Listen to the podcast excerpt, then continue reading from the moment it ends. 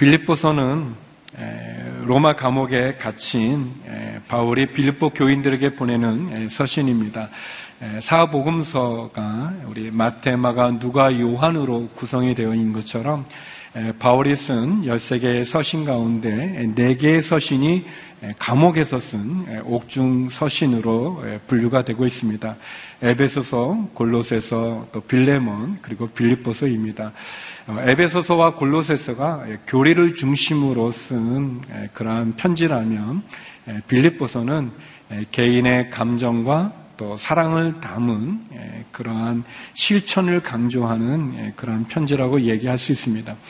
빌립보서는 모두 4장으로 된 짧은 서신인데 그 4장에 이 기쁨이라는 단어가 그런 표현이 모두 16번 나오고 있습니다. 그래서 우리는 빌립보서에 대한 애칭으로 이렇게 기쁨의 서신이다라고 말하기도 합니다.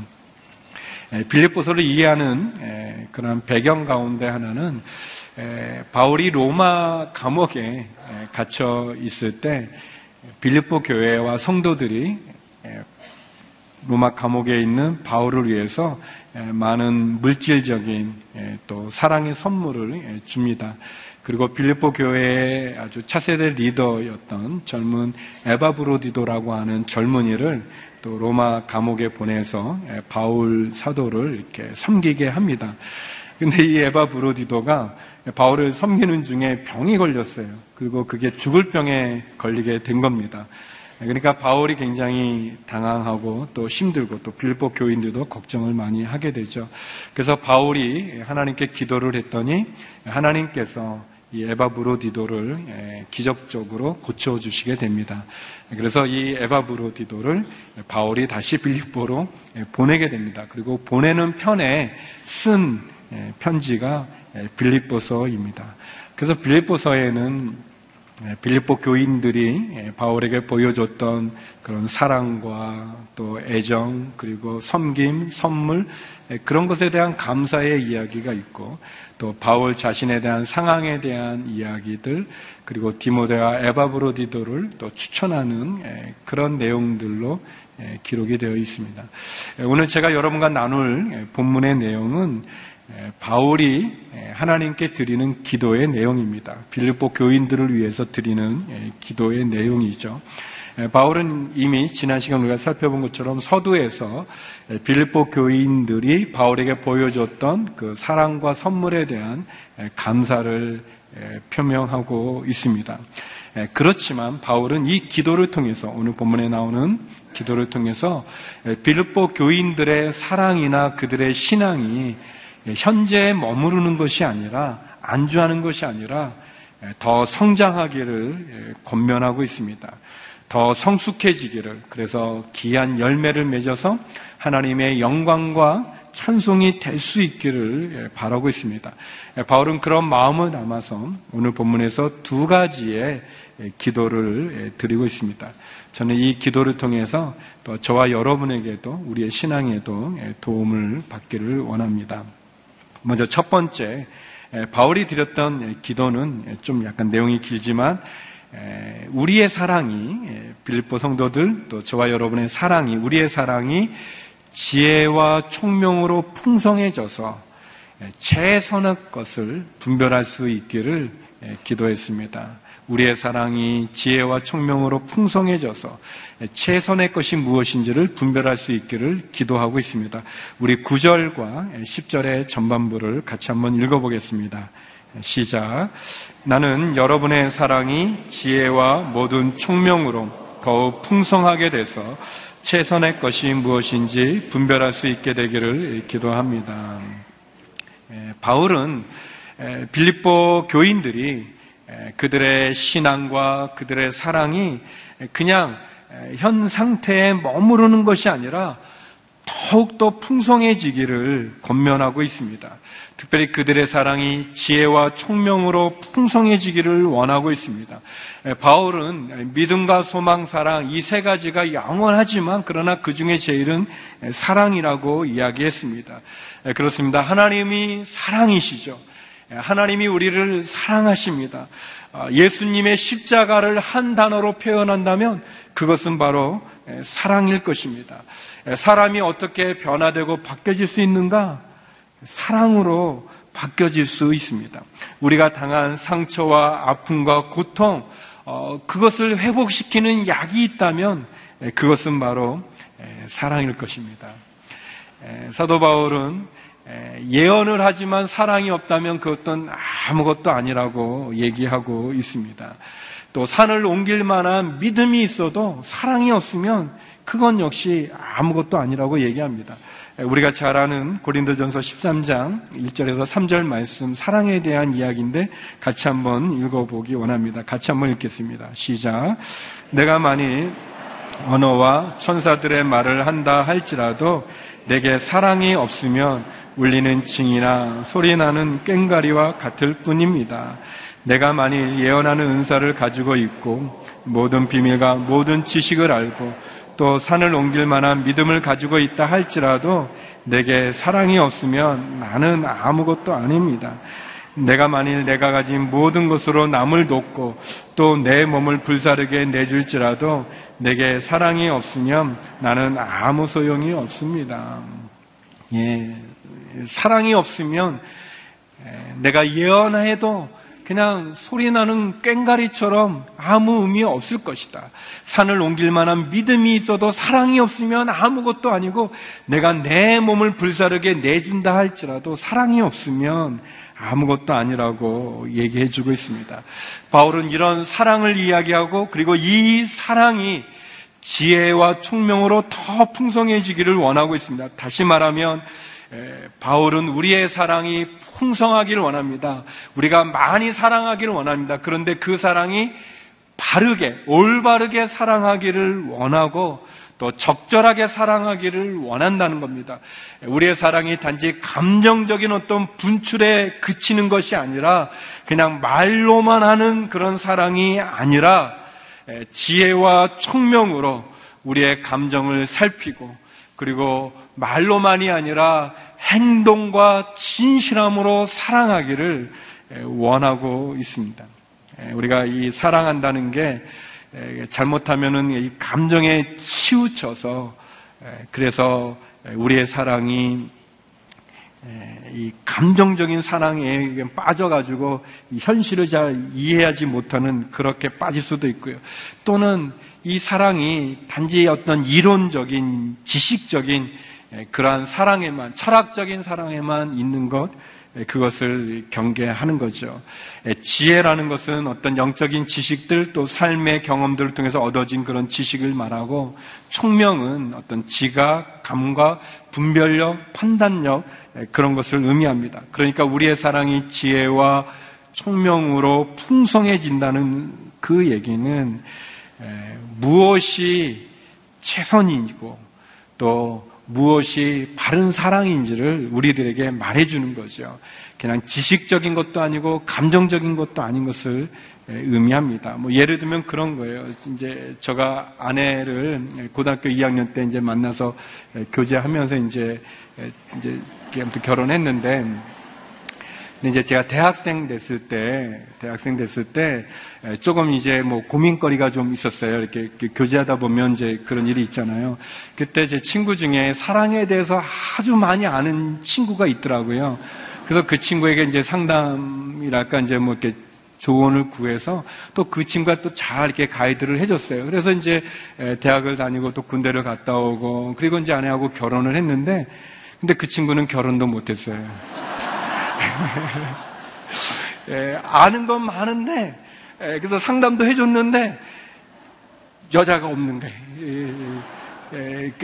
우리의 사랑이 어떤 그런 지식적으로 많이 있는 그런 거가 아니라 지혜와 총명으로 풍성하게 돼서 실제 사랑하는, 그리고 그 사랑을 통해서 머무는 것이 아니라 점점 더 풍성해질 수 있는, 점점 더 풍성해져서 어떻게 되는가? 최선의 것이 무엇인지, 선한 것이 무엇인지 분별할 수 있도록 기도한다고 바울은 얘기하고 있습니다. 바울은 우리의 사랑이 지혜와 총명으로 풍성해져서 최선의 것이 무엇인지 분별하기를 원합니다.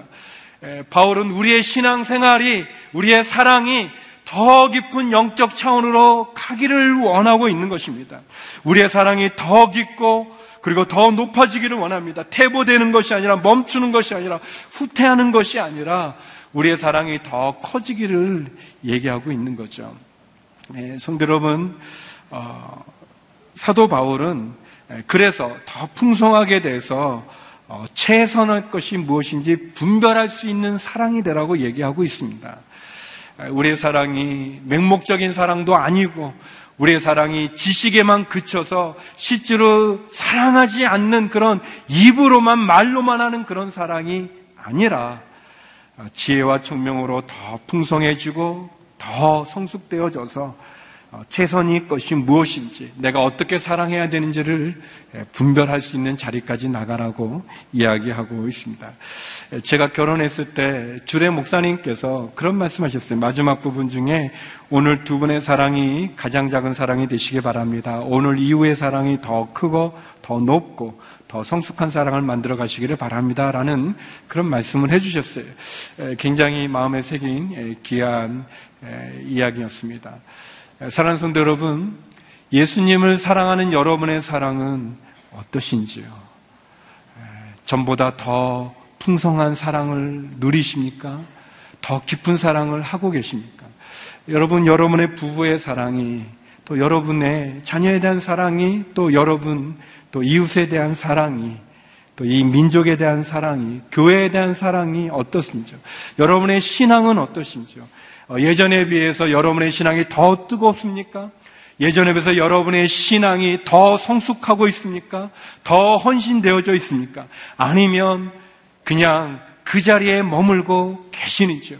하나님에 대한 사랑, 십자가에 대한 사랑이 여러분 날로 더 깊어지면서 더 영적인 세계 가운데로 나가고 있는지요? 아니면 그 자리에 머물고 계시는지요? 바울은 얘기합니다. 우리의 사랑이 계속 성장하라고 얘기합니다. 더 성숙되고 더 깊은 차원으로 나가라고 얘기하고 있습니다. 그러기 위해서 더 배우고 깨닫고 노력하고 분별하고 그리고 애써야 될 것입니다. 최선의 것이 무엇인지를 분별해서 최선이 아닌 것을 거부하고 포기하고 버리고 최선의 것을 위해서 최선이 아닌 것들을 손을 놓을 수 있는 그러한 사랑이 되라고 이야기하고 있습니다.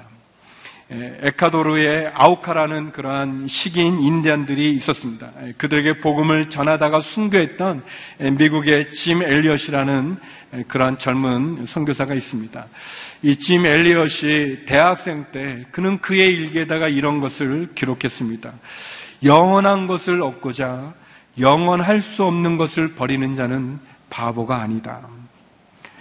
그러면서 보배도 하나 시선도 하나 주님도 하나면 된다라고 하면서 하나님 마른 막대기 같은 제 삶에 불을 붙이사 주님을 위해 온전히 소멸하게 하소서. 나의 하나님 제 삶은 주의 것이오니 다 태워주소서. 저는 오래 사는 것을 원치 않습니다. 다만 주 예수님처럼 꽉 찬 삶을 원합니다라고 그는 기도했습니다.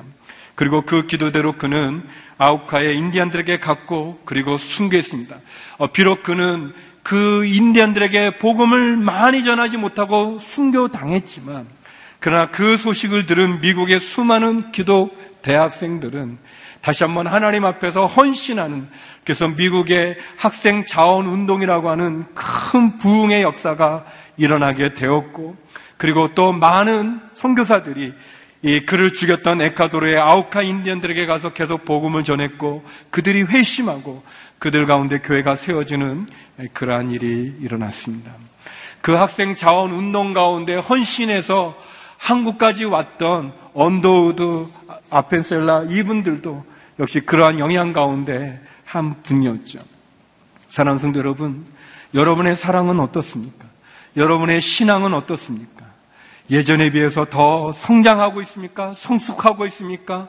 더 깊은 영적인 세계 가운데로 나가고 있습니까? 아니면 예전에 믿었던 그 신앙 그대로 있습니까? 어린아이 같은 그런 신앙에 그냥 머무르고 있으신지요? 사도 바울은 기도합니다. 여러분의 사랑이 지혜와 총명으로 풍성하게 돼서 최선의 것을 분별할 수 있기를 기도하고 있습니다. 저와 여러분의 사랑이 주님 안에 더 성장하기를 주의 이름으로 축원합니다.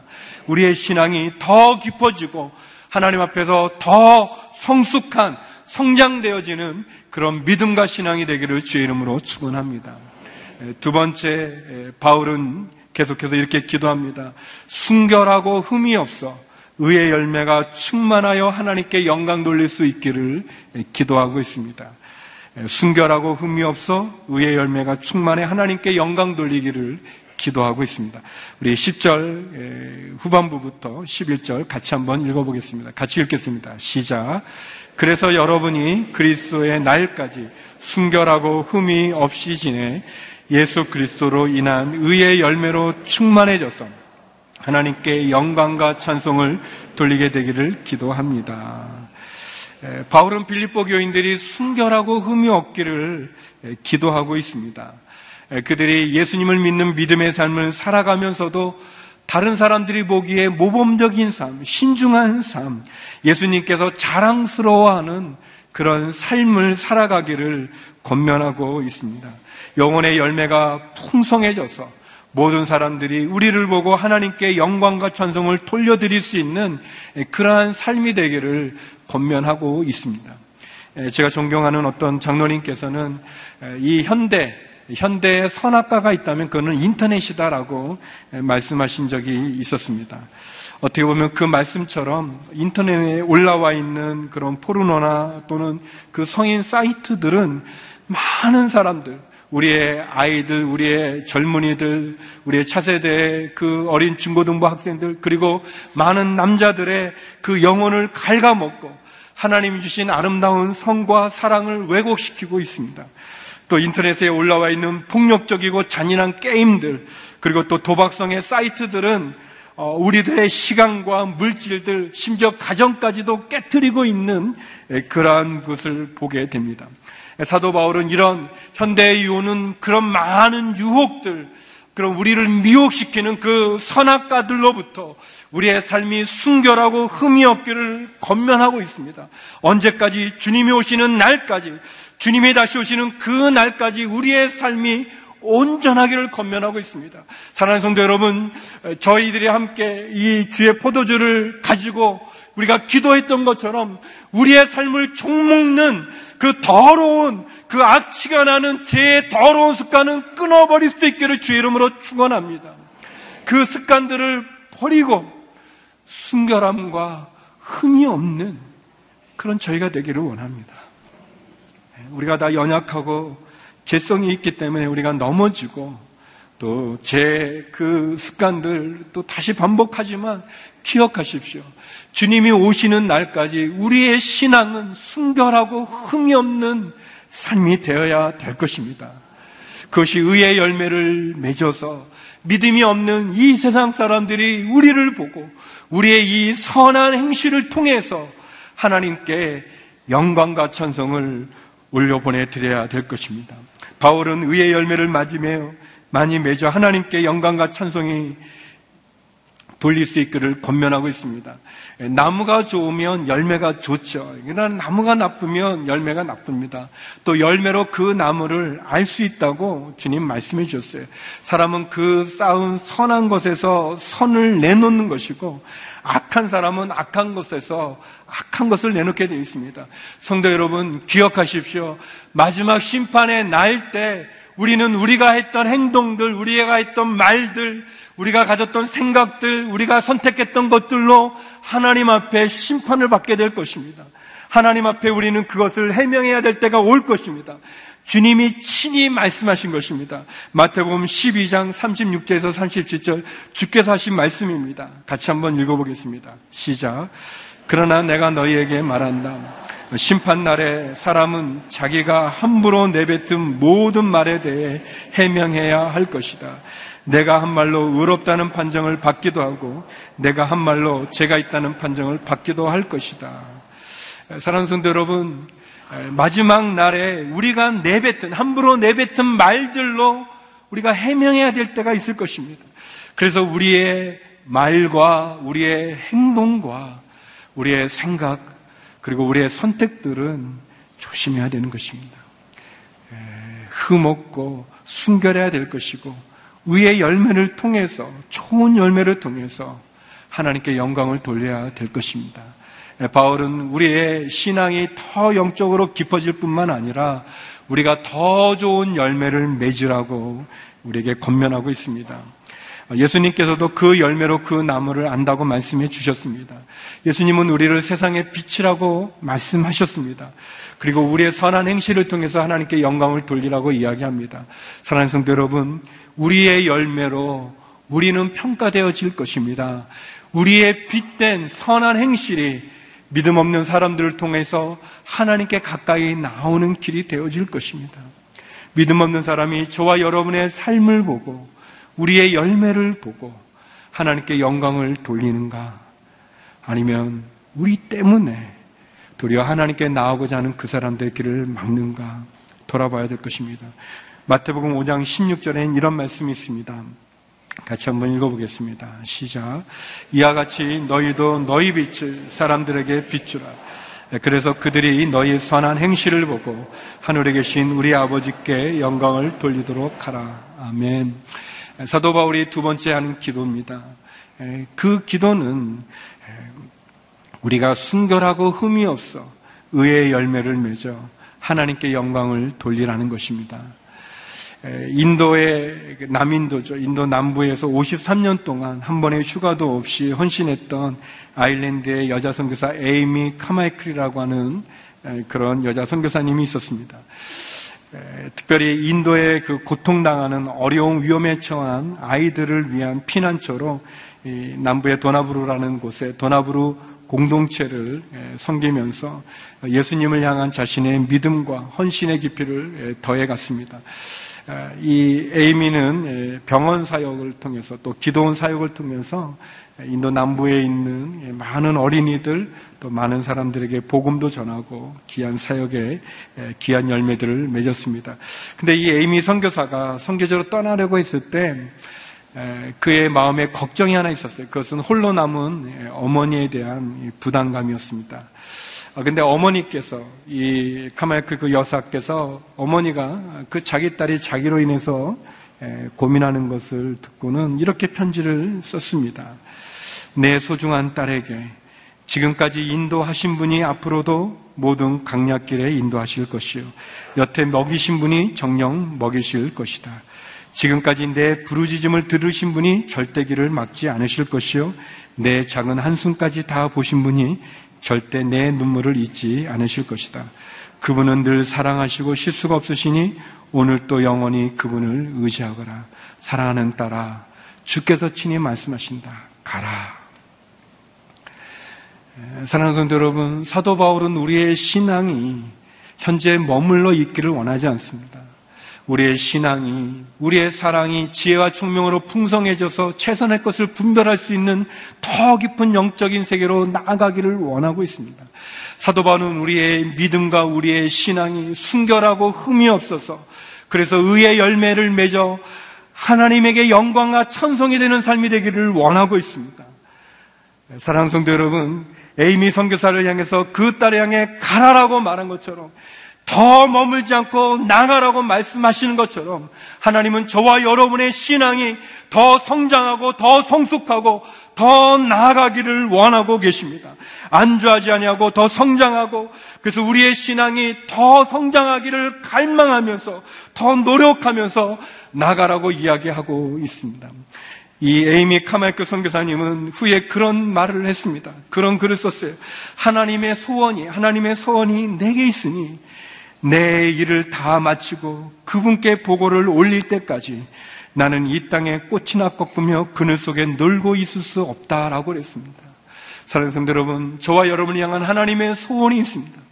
그 소원을 향해 나가기를 원합니다. 저는 설교를 마치면서 그냥 짧은 제 얘기를 하겠습니다. 제가 이 새벽 기도를 마치면 한 30분 정도 이렇게 기도를 해요. 하나님께 이렇게 기도를 하는데, 이 말씀을 준비하면서 더 성장하고 더 성숙하고 더 깊은 것으로 나가는데, 제 마음에 그런 좀 찔림이 있는 거예요. 주님이 물어본 것들, 너 그 30분 기도하는 거, 20분에서 30분 기도하는 거고, 그 언제부터 한 거니?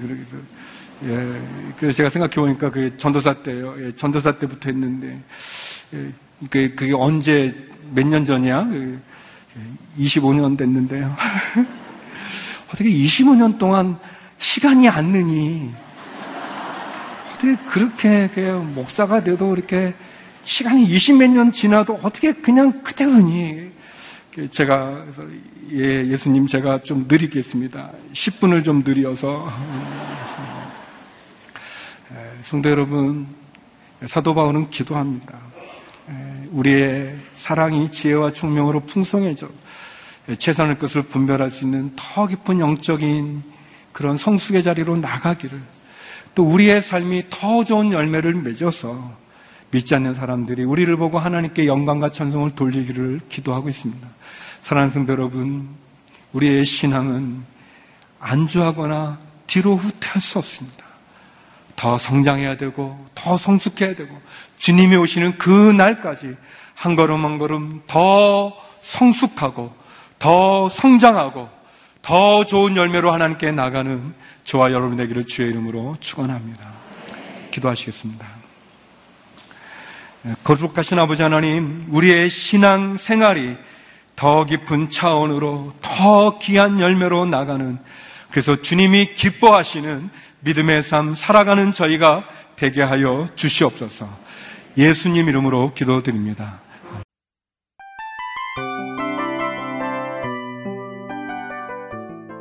이 프로그램은 청취자 여러분의 소중한 후원으로 제작됩니다.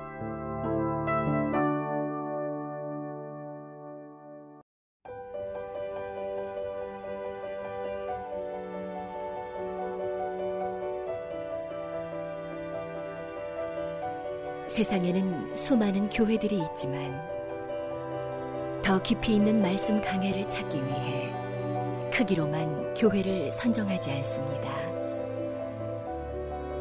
보다 좋은 영적 콘텐츠를 더 많이 나누기 위해 방송비를 받지 않습니다. 1년 365일 복음만 전하고 싶어서 우리는 광고를 하지 않습니다. 온누리의 복음을 땅끝까지 CGN TV와 함께 땅끝 선교사가 되어주세요.